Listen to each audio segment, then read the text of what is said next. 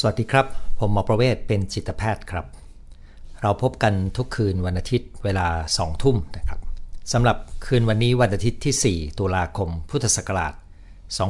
2563 เรามีนัดกันในหัวข้อ ผลกระทบระยะยาวที่เกิดกับเด็กถูกทำโทษรุนแรงนะครับ หัวข้อนี้เป็นผลจากข่าว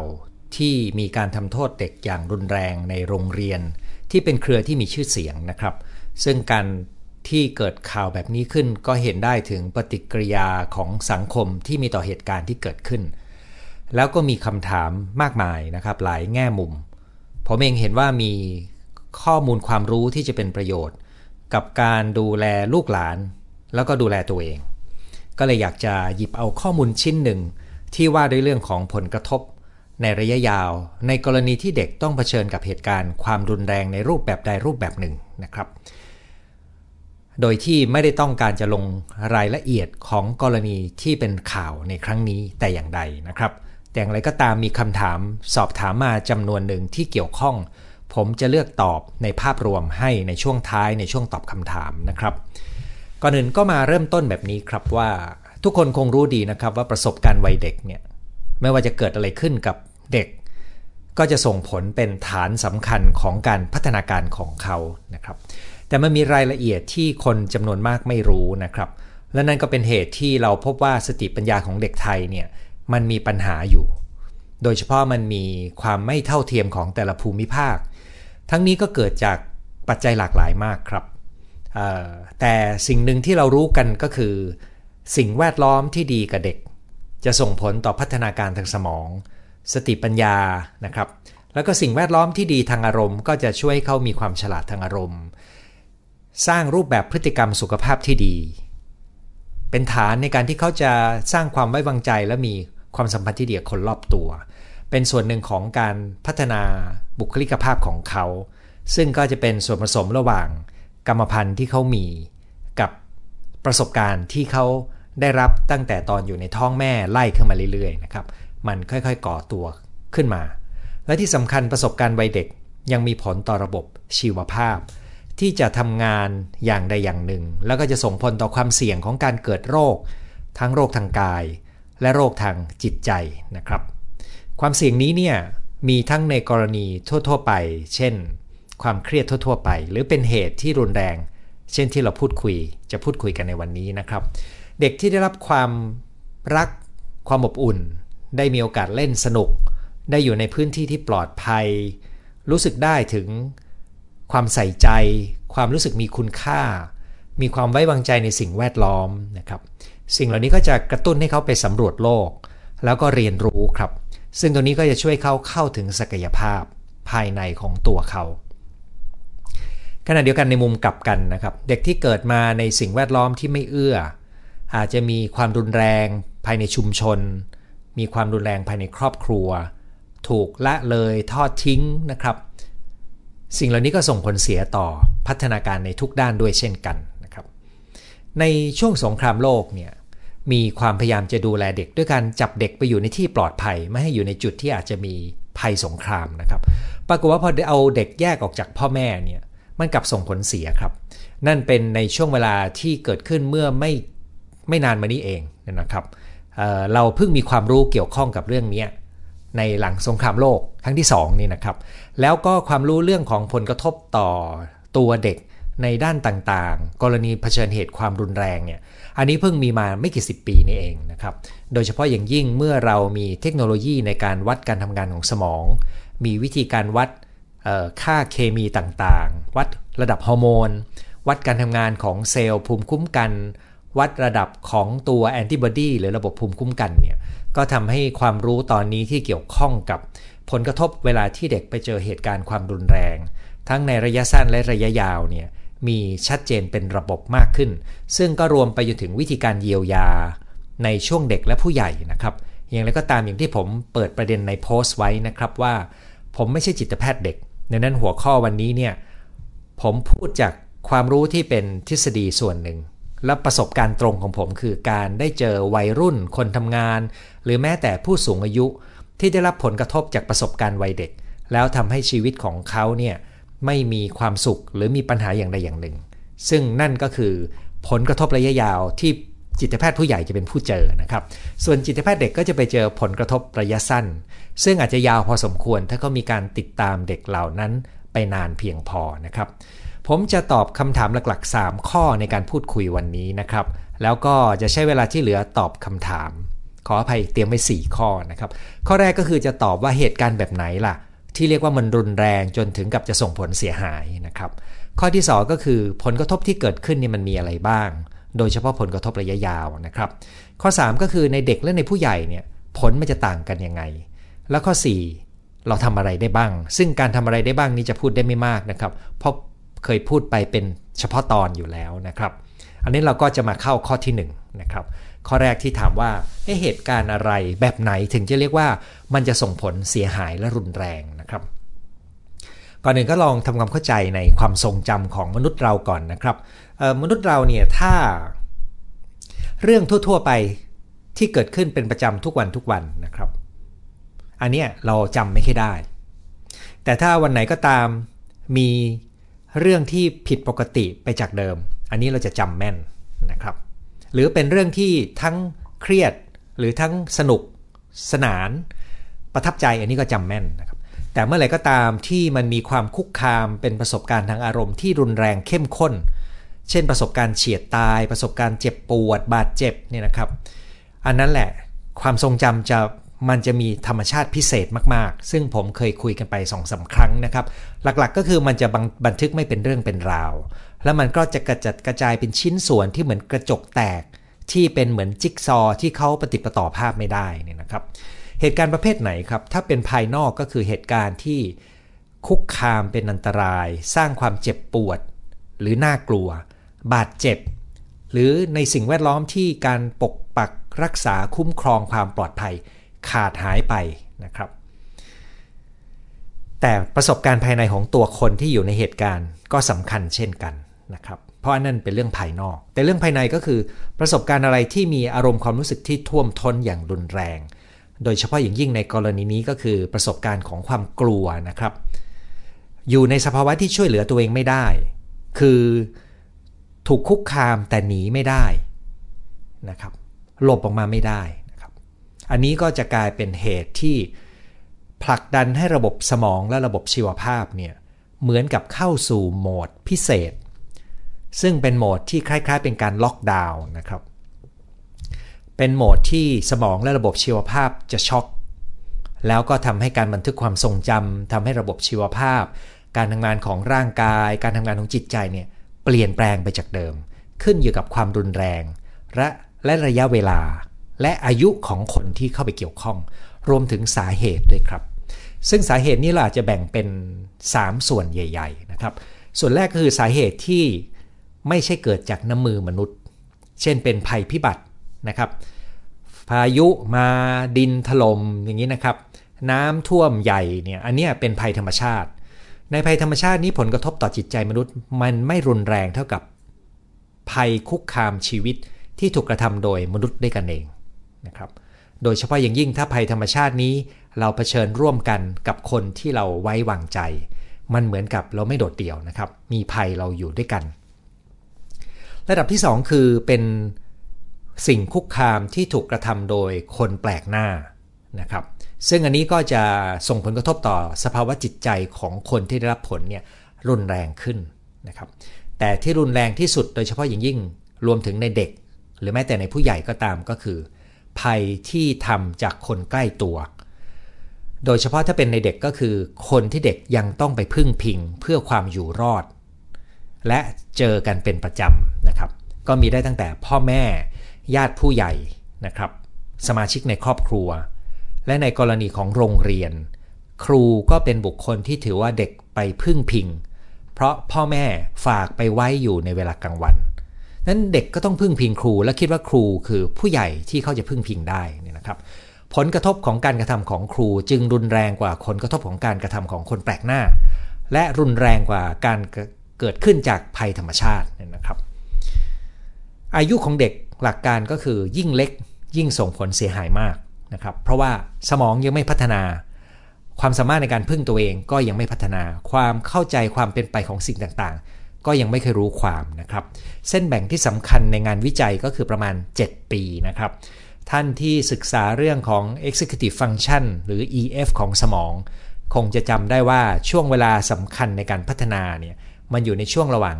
3-7 ปีนะครับ เพราะว่าหลังจากนั้นแล้วมันถือว่ามีโครงสร้างพื้นฐานที่สมบูรณ์ขึ้น ดังนั้นถ้าเกิดก่อน 7 ปีจะยิ่งรุนแรงนะครับ อย่างไรก็ตามอย่างที่เราเคยคุยกันนะครับว่า สมองมนุษย์เราเนี่ยกว่าจะพัฒนาเต็มที่ ในผู้หญิงอาจจะอยู่แถว 20 ต้นๆ ในผู้ชายอยู่แถว 20 กลางๆ หรืออาจจะ 20 ปลายๆหรือบางคนไปถึง 30 ก็มีนั่นเป็นสมองส่วนหน้าที่จะพัฒนาหลังสุดนะครับนั้นเหตุการณ์อะไรก็ตามที่คุกคามแล้วก็ท่วมความรู้สึก ก็จะส่งผล แต่มากน้อยก็ขึ้นอยู่กับปัจจัยหลากหลายนะครับกรณีในเด็กเนี่ยเนื่องจากเด็กยังพึ่งพาตัวเองไม่ได้ แล้วเขาก็ ยังต้องอาศัยผู้ใหญ่เพื่อความอยู่รอดนะครับ สิ่งที่จะคุกคามความรู้สึกปลอดภัยหรือการอยู่รอดเนี่ยจึงไม่ใช่ความรุนแรงเหมือนอย่างที่ผู้ใหญ่จะเจอเพียงอย่างเดียวนะครับ แต่มันอาจจะหมายถึงการละเลย ความไม่สนใจ การไม่ปกป้อง หรือความไม่ดูแลใส่ใจเนี่ยแค่นี้ก็มีผลคุกคามต่อความกลัว เพราะว่ามันส่งผลต่อความอยู่รอดปลอดภัยของเด็กนะครับ ตัวนี้ก็แปลว่า สิ่งที่จะกระทบกับเด็กก็จะไม่จำเป็นต้องรุนแรงมากนะครับ ซึ่งเดี๋ยวผมจะแจงให้ดูว่ามีกี่ระดับนะครับ ระดับที่ 1 ก็คือระดับที่พบบ่อยที่สุด เป็นระดับเบาๆ แต่ส่งผลกระทบ ให้เขายังคงมีความทรงจำอยู่ได้ หรือจำไม่ได้แต่ยังส่งผลต่อ นิสัยใจคอบุคลิกภาพ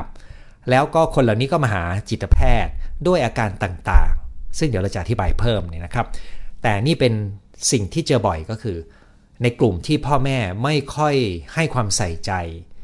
บางครั้งก็อาจจะถึงขั้นปล่อยปละละเลยนะครับ อาจจะมีเหตุที่ต้องให้ห่างกัน หรือต้องทำให้ไม่ได้อยู่ด้วยกัน เช่น พ่อแม่ดูแลไม่ไหวหรือย้ายบ้านแล้วก็ส่งลูกไปอยู่กับญาติคนอื่นนะครับ ถ้าไปอยู่แล้วญาติคนอื่นดูแลดีก็ช่วยได้ดีพอสมควร แต่ยังไงไงก็ไม่เหมือนกับอยู่กับพ่อแม่ ซึ่งเขาอยู่มาด้วย วัยที่ถูกแยกก็สำคัญนะครับ แต่ถ้าไปอยู่กับบ้านที่บ้านนั้นก็ไม่ได้เอาเด็กคนนี้นะครับ ซึ่งผมเจอคนที่เป็นผู้ใหญ่หลายคน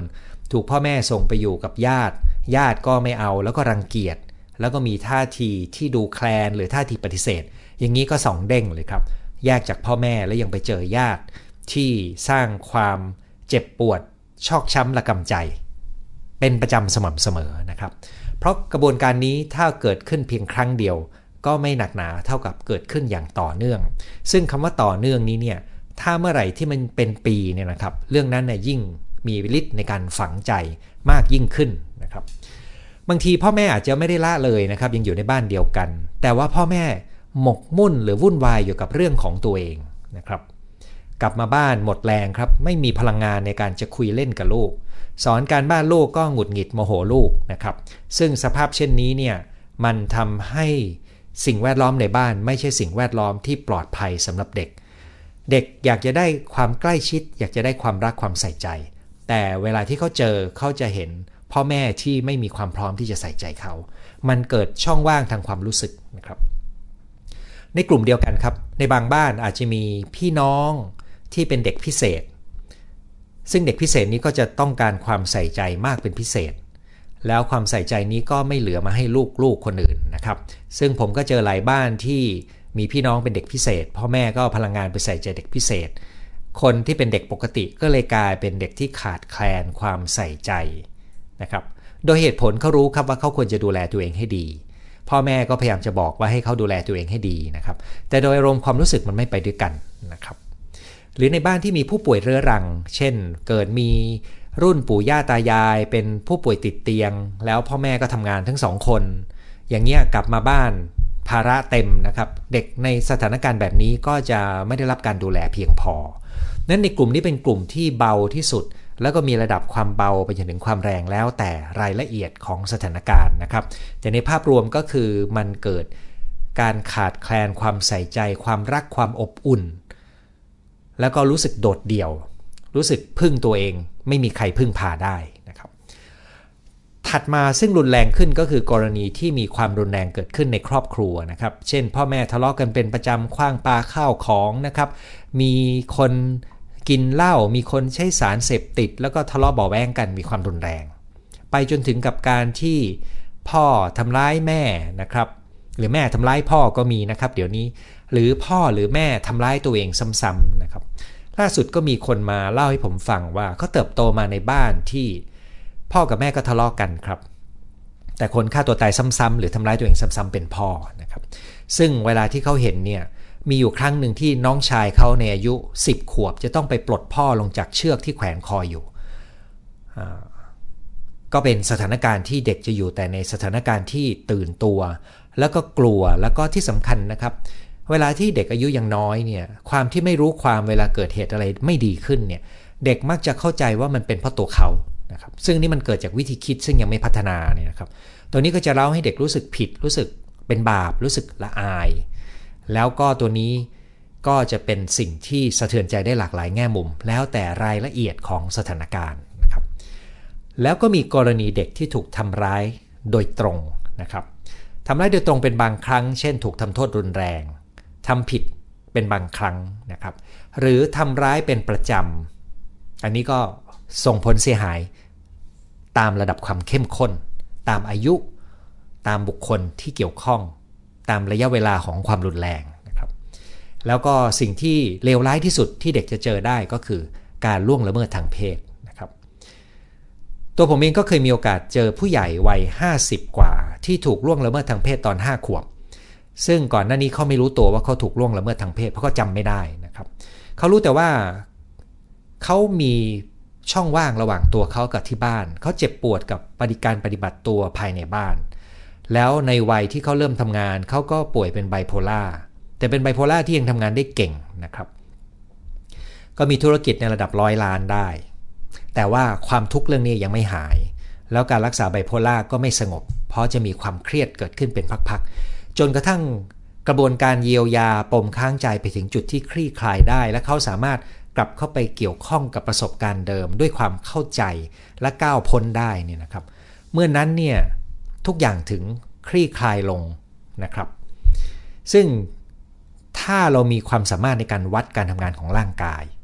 ผมมีความเชื่อเพราะมีงานวิจัยเรารองรับอยู่เนี่ยนะครับ เราจะพบการเปลี่ยนแปลงของระบบการทำงานของร่างกายครับ ที่ผมเห็นก็จะมีแต่คนบอกผมว่า คนที่เคยมาเรียนหรือคนที่เคยมาปรึกษาเนี่ยดูมีความสุขมากขึ้นนะครับซึ่งเฉพาะการมีความสุขมากขึ้นโดยตัวมันเอง ก็ทำให้ระบบชีวภาพเราทำงานไหลลื่นขึ้นนะครับ ในคำถามข้อที่ 2 ครับ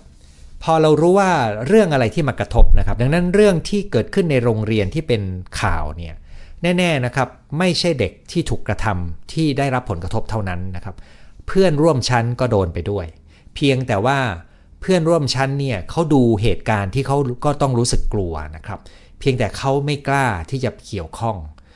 เพราะฉะนั้นมันก็ได้รับผลกระทบทางอ้อม แล้วผมก็คิดว่าเรื่องนี้ต้องใส่ใจด้วย ไม่ใช่ไปใส่ใจเฉพาะเด็กที่ถูกกระทำนะครับ อันนั้นคือตอบคำถามข้อที่ 1 คราวนี้มาคุยกันคำถามข้อที่ 2 ว่าเป็นไปตามหัวข้อวันนี้เลยนะครับว่าผลกระทบที่เกิดขึ้นจะมีอะไรได้บ้าง เรื่องนี้เนี่ย เกิดจากสภาวะที่ช็อกกลัว สมองและร่างกายถูกล็อกดาวน์นะครับ แล้วก็พลังงานในการไหลลื่นของร่างกายมันถูกขัดขวาง อันนี้พูดในภาษาของคนที่มีชื่อเสียงด้านของการบาดแผลทางใจคนหนึ่งนะครับ อาการใหม่ๆ เราจะเห็นถึงการคิดซ้ำวนเวียนนะครับทำอะไรซ้ำๆฝันร้าย ภาพหลอนกลัว อันนี้เป็นอาการระยะสั้นที่พบได้นี่นะครับ แต่จริงๆ แล้วอาการระยะยาวเนี่ยก็ยังสามารถแสดงออกมาได้ใน ความ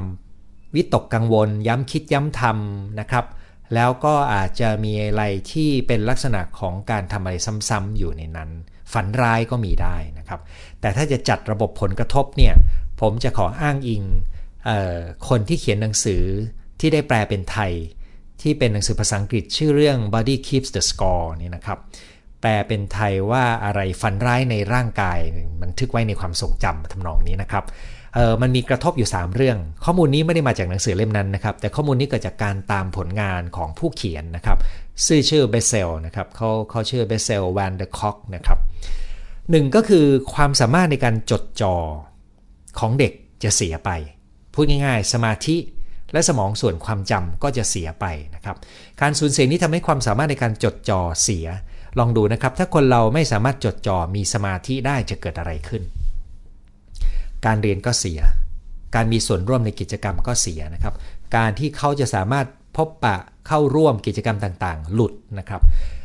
สมองของคนกลุ่มนี้หรือเด็กกลุ่มนี้เนี่ยเมื่อโตมาเรื่อยๆเนี่ยครับจะไม่สามารถกรองเรื่องที่มีความสำคัญ เพื่อจดจอ่อแล้วก็ทิ้งเรื่องที่ไม่สำคัญไปชั่วคราวได้ คือมันจะสายไปสายมา จับต้นชนปลายไม่ถูกดังนั้นเด็กที่มีปัญหาบาดแผลทางใจจำนวนหนึ่ง อาจจะมาด้วยเรื่องอาการของสมาธิสั้นนะครับ ซึ่งสมาธิสั้นนี้เนี่ยเป็นส่วนผสมของ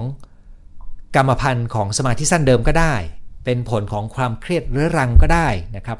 ปัญหาทางอารมณ์ก็ได้ หรือกรณีนี้ก็คือมีโจทย์ของความทรงจำที่คุกคามเป็นอันตรายเนี่ยก็จะเกิดปัญหาสมาธิสั้นครับ ก็คือหลุดนะครับไม่สามารถจดจ่อได้อย่างต่อเนื่อง เวลาคุยคุยเปลี่ยนเรื่องนะครับ อันนี้คืออาการที่ 1 ซึ่งก็จะส่งผลเสียหลายเรื่องนะครับ ถ้าคุณลองคิดดูว่า ถ้าเพียงแต่เราจดจ่อกับเรื่องอะไรไม่ได้ต่อเนื่องจะเกิดอะไรบ้างนะครับสก็คือความสามารถในการควบคุมอารมณ์เนี่ยเสียไป ซึ่งเสียไปได้ 2 แบบใหญ่ๆนะครับ แบบแรกก็คือเป็นกลุ่มที่เรียกว่าระระบบอารมณ์มันปิดตัวลงเลย ปิดตัวลงก็จะเป็นอยู่ในโหมดของความกลัว ไม่พูด เก็บตัว ไม่มีปฏิสัมพันธ์อะไร แยกตัวนะครับ เพราะว่าอารมณ์มันท่วม เขาต้องหลบ อีกประเภทหนึ่งคืออารมณ์ท่วมแล้วระเบิดครับ คุมความโกรธไม่ได้คุมอารมณ์ไม่ได้ หรือเวลาร้องก็กรีดร้องอย่างรุนแรงหยุดไม่ได้นี่นะครับ อันนี้ก็คือการควบคุมอารมณ์เสียไป ในการสำรวจเนี่ย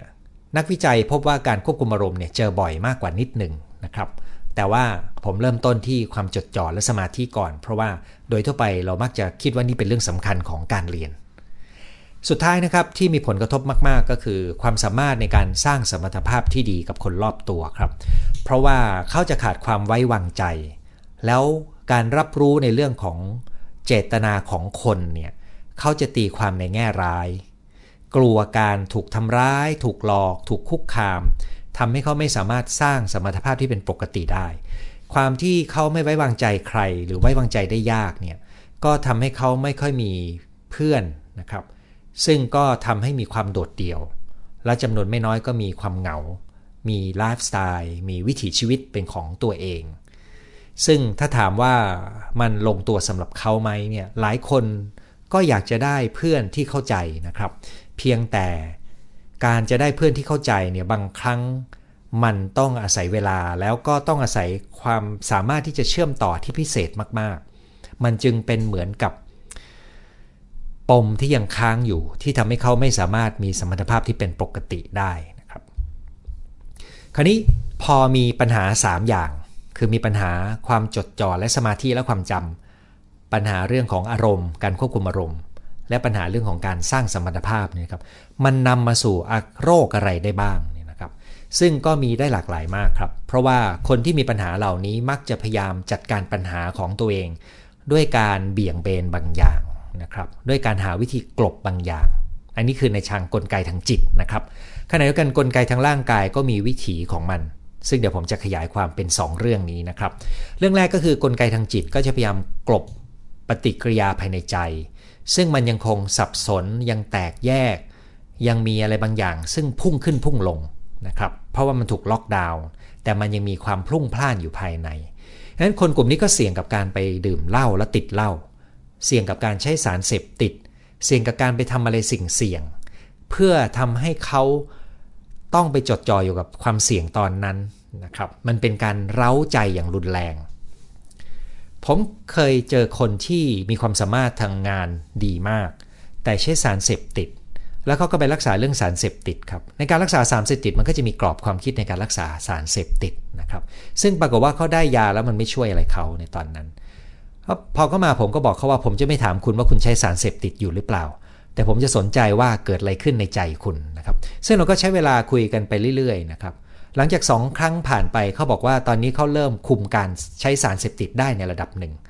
แล้วก็พอผ่านไปครึ่งปีคู่ไปกับการเรียนเนี่ยตอนนี้เขาใช้เพียงบางครั้ง แล้วก็ใช้น้อยลง ถูกชวนก็ไม่ใช้นะครับ แต่ยังมีบางห่วงอารมณ์ ที่เขายังใช้อยู่ สาเหตุก็เพราะว่าปมเก่าของเขานี่รุนแรงมาก เพราะเขาเคยถูกทำร้าย ค่อนข้างจะรุนแรง จากพ่อแม่ของตัวเองนะครับ นอกจากสารเสพติดแอลกอฮอล์และความเสี่ยงแล้วนะครับ ก็มีเรื่องโรคซึมเศร้า วิตกกังวล ปัญหาบุคลิกภาพ และก็โรคทางจิตเวชหลากหลาย รวมถึงโรคไบโพล่านะครับที่ผมเจอบ่อยจะมีวิตกกังวลกับซึมเศร้า โดยเฉพาะซึมเศร้านี่เจอบ่อยมาก เพราะว่า กลุ่มนี้จะเป็นกลุ่มที่ไปกินยาแล้วก็ได้ผลไม่ดีนัก หรือดีไม่นานแล้วก็ยังเป็นใหม่แล้วหมอก็ต้องปรับเพิ่มยานะครับ ถ้าคุยดีๆเนี่ยเราจะเจอปมค้างใจอยู่เยอะมากนะครับ ซึ่งแปลว่าคนที่เป็นโรคซึมเศร้าแต่ละคนเนี่ยไม่เหมือนกันนะครับ บางคนมีปมค้างใจก็ต้องแก้ที่ปมค้างใจด้วย ไม่อย่างนั้นยามันก็จะเป็นเพียงไปแก้ชีวเคมีที่เป็นปลายเหตุของ ผลกระทบที่เกิดขึ้นเมื่อหลายสิบปีก่อน ซึ่งยังคงมีกลไกภายในใจของเขาที่ต้องแก้ไขนะครับ อาจจะมีป่วยทางโรคทางกายนะครับ โรคที่เป็นกลุ่มเมตาบอลิกผิดปกติ เช่นเบาหวานความดันเนี่ยเสี่ยง มะเร็ง หัวใจเสี่ยง โรคภูมิคุ้มกันทำลายเนื้อเยื่อตัวเองเสี่ยงนะครับ เช่นโรคที่เรารู้จักกัน SLE โรคพุ่มพวง หรือล่าสุดก็มีคนที่เป็นมะเร็ง 3 โรคต่อกันในช่วงเวลาเกือบ 20 ปีเนี่ยนะครับ ที่ได้เจอกัน แล้วก็มีโรคภูมิคุ้มกันทำลายเนื้อเยื่อตัวเอง อีกตัวหนึ่งนะครับ ตัวนี้เป็นโรคที่เจอไม่บ่อย สมัยผมเรียนผมแทบไม่รู้จักเลยนะครับ ตอนเรียนเป็นนักเรียนแพทย์เนี่ยแต่ว่าพอฟังแล้วรู้ว่านี่คือกลุ่มโรคภูมิคุ้มกันทำลายเนื้อเยื่อตัวเองครับ คนนี้ก็มีการศึกษาอยู่ในสายอาชีพด้านสุขภาพ แล้วก็มาติดต่อผมด้วยเรื่องของโรคเรื่องนี้เลย แต่ว่าเข้ามาด้วยเรื่องความเครียดในที่ทำงาน แต่คุยกันแล้วเนี่ยสาวไปในครั้งแรกก็เจอเลยครับว่ามีปมเก่า ซึ่งเขาเห็นด้วยว่ามันน่าจะเป็นต้นเหตุของปัญหาทั้งมวลในชีวิตของเขาเลยเนี่ยครับ แต่ก่อนหน้านี้เขาไปสนใจเรื่องความเครียดในที่ทำงาน แต่คุยไปคุยมามันคือ ปมเก่าสมัยเด็กของเขานะครับ แล้วก็มีปัญหาในเรื่องของการกินนะครับ ในกลุ่มอนอริกเซียบูลิเมียกลุ่มที่อดอาหารจนผอม หรือว่าล้วงคอให้อาเจียน หรือรวมถึงกลุ่มที่มีน้ำหนักตัวเกิน ก็ถือว่า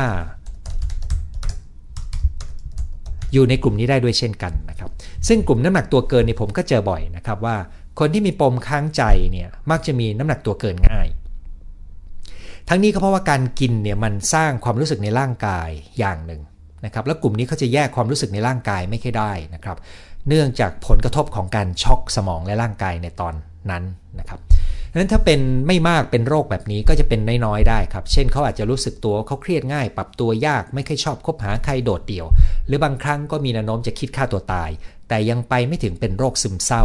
นะครับ กลุ่มนี้ก็เป็นกลุ่มที่มีผลกระทบจากเหตุการณ์ปมค้างใจได้ด้วยเช่นกัน ซึ่งเวลาที่เราในกลุ่มจิตแพทย์หรือนักทำงานด้านสุขภาพจิตทำการพูดคุยด้วย หรือเข้าสู่กระบวนการที่เรียกว่าเป็นการเยียวยา หรือจิตบำบัดเนี่ย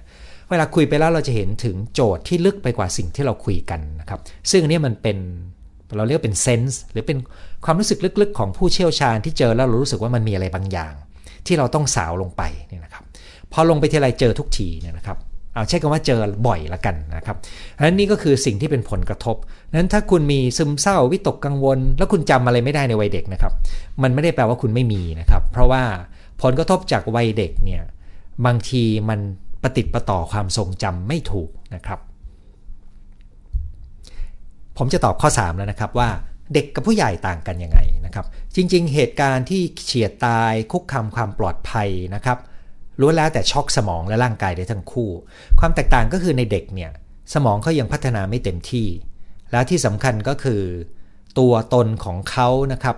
ก็ยังไม่ได้พัฒนาเลย เพราะบุคลิกภาพและความรู้สึกในตัวตนเนี่ยมันก่อตัวแล้วก็ชัดขึ้นในช่วงวัยรุ่น แล้วก็จนโตเป็นผู้ใหญ่เนี่ยนะครับดังนั้นพอสมองยังไม่พัฒนาเต็มที่ ตัวตนก็ยังไม่ได้พัฒนาเต็มที่เนี่ยเวลาเกิดเหตุมันก็เลยไปกระทบไอ้ตัวพัฒนาการของตัวตนของเขานะครับ ซึ่งนอกเหนือจากการพัฒนาส่งผลต่อการความสามารถในการเรียนรู้ ความคุมอารมณ์ แล้วก็สมรรถภาพแล้วเนี่ย มันส่งผลต่อการพัฒนาในความเป็นตัวเขาในเอกลักษณ์ของเขานะครับ กลุ่มนี้ก็อาจจะมีแนวโน้มสูงมากที่จะมีผลสำลิดทางการเรียนต่ำกว่าปกติ แล้วก็หลายคนที่โตขึ้นแล้วจะมีความรู้สึกไม่มีความสุขทั้งนั้นที่ชีวิตมีปัจจัยหลายอย่างครบแล้วนะครับ ซึ่งนี้เจอเยอะมากนะครับในคนที่มาหาด้วยเรื่องของการที่ตัวเองไม่มีความสุขทั้งที่มีทุกอย่างในชีวิตนะครับ แล้วก็จะมีความโดดเดี่ยวและเหงา หรือเชื่อมต่อกับคนที่อยู่ในบ้านเดียวกัน หรือคนรักไม่ได้นะครับ ส่วนหนึ่งที่สำคัญมากที่เขาเชื่อมต่อกับคนอื่นไม่ได้ ก็เพราะว่าเขาเชื่อมต่อกับตัวเองยังไม่ได้เลยนะครับ การที่เขาเชื่อมต่อกับตัวเองไม่ได้ เพราะว่าเวลาที่เขาอยู่กับตัวเองเนี่ยมันจะมีชิ้นส่วนของความทรงจำที่แตกเป็นสิ่งเสียงที่กระจัดกระจาย แล้วโผล่มาด้วยอารมณ์ที่เขาไม่เข้าใจนะครับ ดังนั้นการเพียงแต่จะอยู่กับตัวเองก็เป็นเรื่องน่าหวาดกลัวแล้วสำหรับเขานะครับดังนั้นการที่เราอยู่กับตัวเองไม่ได้เชื่อมต่อกับตัวเองไม่ได้ เราก็จะไม่สามารถอยู่กับคนอื่น และเชื่อมต่อกับคนอื่นได้ด้วยดีนะครับ ตัวนี้ก็เป็นผลกระทบที่ต่างกัน ซึ่งก็มีงานวิจัยทางสมองที่ฉายภาพให้เห็นเลยนะครับว่า คนที่มีผลกระทบในเรื่องของการสูญเสียความรู้สึกในตัวตนไปเนี่ย สมองส่วนที่ทำหน้าที่ด้านนี้เนี่ยมันหยุดการทำงานไปเลยนะครับ คือตัวเลือดและการเผาผลาญพลังงานของบริเวณนั้นเนี่ยไม่เกิดขึ้นในการทำสแกนสมองนะครับคำถามสุดท้ายครับเราทำอะไรนะครับเเนื่องจากตัวนี้มีรายละเอียดนะครับ แล้วก็ในรายละเอียดนี้ผมเคยพูดไว้ในไลฟ์บางไลฟ์รวมถึงครั้งที่แล้วที่พูดถึงกลไกทางจิตที่ทำให้เกิดเป็นอาการหลายบุคลิกได้เนี่ยนะครับ แต่หลักง่ายๆ อย่างแรกเลยที่ทุกคนทำได้นะครับ โดยเฉพาะในกรณีของเรื่องของเด็กที่ไปเจอเหตุการณ์นี้ก็คือ สร้างความรู้สึกปลอดภัยในทุกรูปแบบที่ทำได้นะครับ ซึ่งอาจจะหมายถึงตั้งแต่แยกออกจากสิ่งที่เขากลัวหรือคนที่เป็นอันตราย แล้วก็สร้างความรู้สึกสงบภายในอบอุ่นใจกับที่สำคัญมากๆนะครับ ระวังการจัดการอารมณ์ของผู้ใหญ่รอบตัวเด็ก ที่ไปโกรธแค้น ยกตัวอย่างเช่นโกรธแค้นโรงเรียน แล้วยังระบายอารมณ์ความโกรธให้เด็กเห็นนะครับ เพราะว่ามันเป็นบรรยากาศทางอารมณ์ที่เป็นพิษกับเด็กครับ ถ้าคุณโกรธและคุณอยากจะพูดคุยกัน อย่าให้เด็กเห็นนะครับ ให้เขาอยู่ในพื้นที่ที่ปลอดภัยและสงบ แล้วก็อย่าไปคาดหวังว่าเด็กจะหายเร็วนะครับ ถ้าสะเทือนใจแรงต้องใช้เวลานาน กระบวนการตรงนี้เป็นรายละเอียดของการเยียวยา ซึ่งต้องเป็นหน้าที่ของผู้เชี่ยวชาญนะครับ แต่ที่ผมอยากจะพูดถึงก็คือเด็กที่เป็นเพื่อนร่วมชั้น ก็จะได้รับผลกระทบไปด้วยเช่นกัน ผมจำได้ว่าสมัยผมเป็นเด็กแล้วไปโรงเรียนเนี่ยเป็นโรงเรียนอนุบาลที่อยู่ในละแวกไม่ไกลจากบ้าน ที่รู้ดีว่าแม่ตั้งใจเลือกให้ ดีที่สุดเท่าที่เขาหาให้ได้ แต่ที่นี่มีคุณครูใหญ่ที่ดุมาก ทุกๆเช้าผมจะเห็นเขาฟาดหลังเด็ก เป็นการทำโทษ มันเป็นภาพที่น่ากลัวมากครับ ตัวผมเองก็เคยถูกฟาดหลังบางครั้ง แล้วเป็นสถานการณ์ที่ไม่มีความสุขเลยนะครับ แต่นั่นเป็นวัฒนธรรมของโรงเรียนหลายที่ ที่ครูมีอำนาจเหนือกว่าตัวเด็กโดยไม่เข้าใจเลยว่า นั่นไม่ใช่หน้าสิ่งที่ดีเลยที่ผู้ใหญ่จะไปทำกับเด็กนะครับฉะนั้นเราก็ต้องรู้ว่าเด็กที่ไม่ได้อยู่ในผู้ถูกกระทำเนี่ยจะได้รับผลกระทบไปด้วย แต่ความรุนแรง เข้มข้นอาจจะไม่เท่ากัน แต่ถ้าบังเอิญเด็กที่อยู่ในเป็นเพื่อนร่วมชั้นมีโจทย์ของตัวเองอยู่ เช่นในบ้านเกิดมีโจทย์บางอย่าง เช่น พ่อแม่ไม่ได้ใส่ใจได้มาก เป็นต้นนะครับ ผลกระทบก็อาจจะมากได้นะครับ กลุ่มนี้ก็ต้องการการเยียวยาด้วยเช่นกันนะครับ ซึ่งนั่นก็คือเรื่องของหลักง่ายๆเลยคือทำยังไงก็ได้เขารู้สึกปลอดภัย และได้รับความใส่ใจ และระวังบรรยากาศทางอารมณ์ที่เขาจะได้รับ ให้เขาได้รับการเยียวยาอย่างเป็นมืออาชีพ และอย่าไปคาดหวังว่าเขาจะลืมและหายเร็ว อย่าไปรีบทดลองดูด้วยกันหาสิ่งเร้าไปกระตุ้นดูว่าเด็กหายดีแล้วหรือยังนะครับ ให้ปรึกษา แพทย์หรือผู้เชี่ยวชาญที่ดูแลเรื่องนี้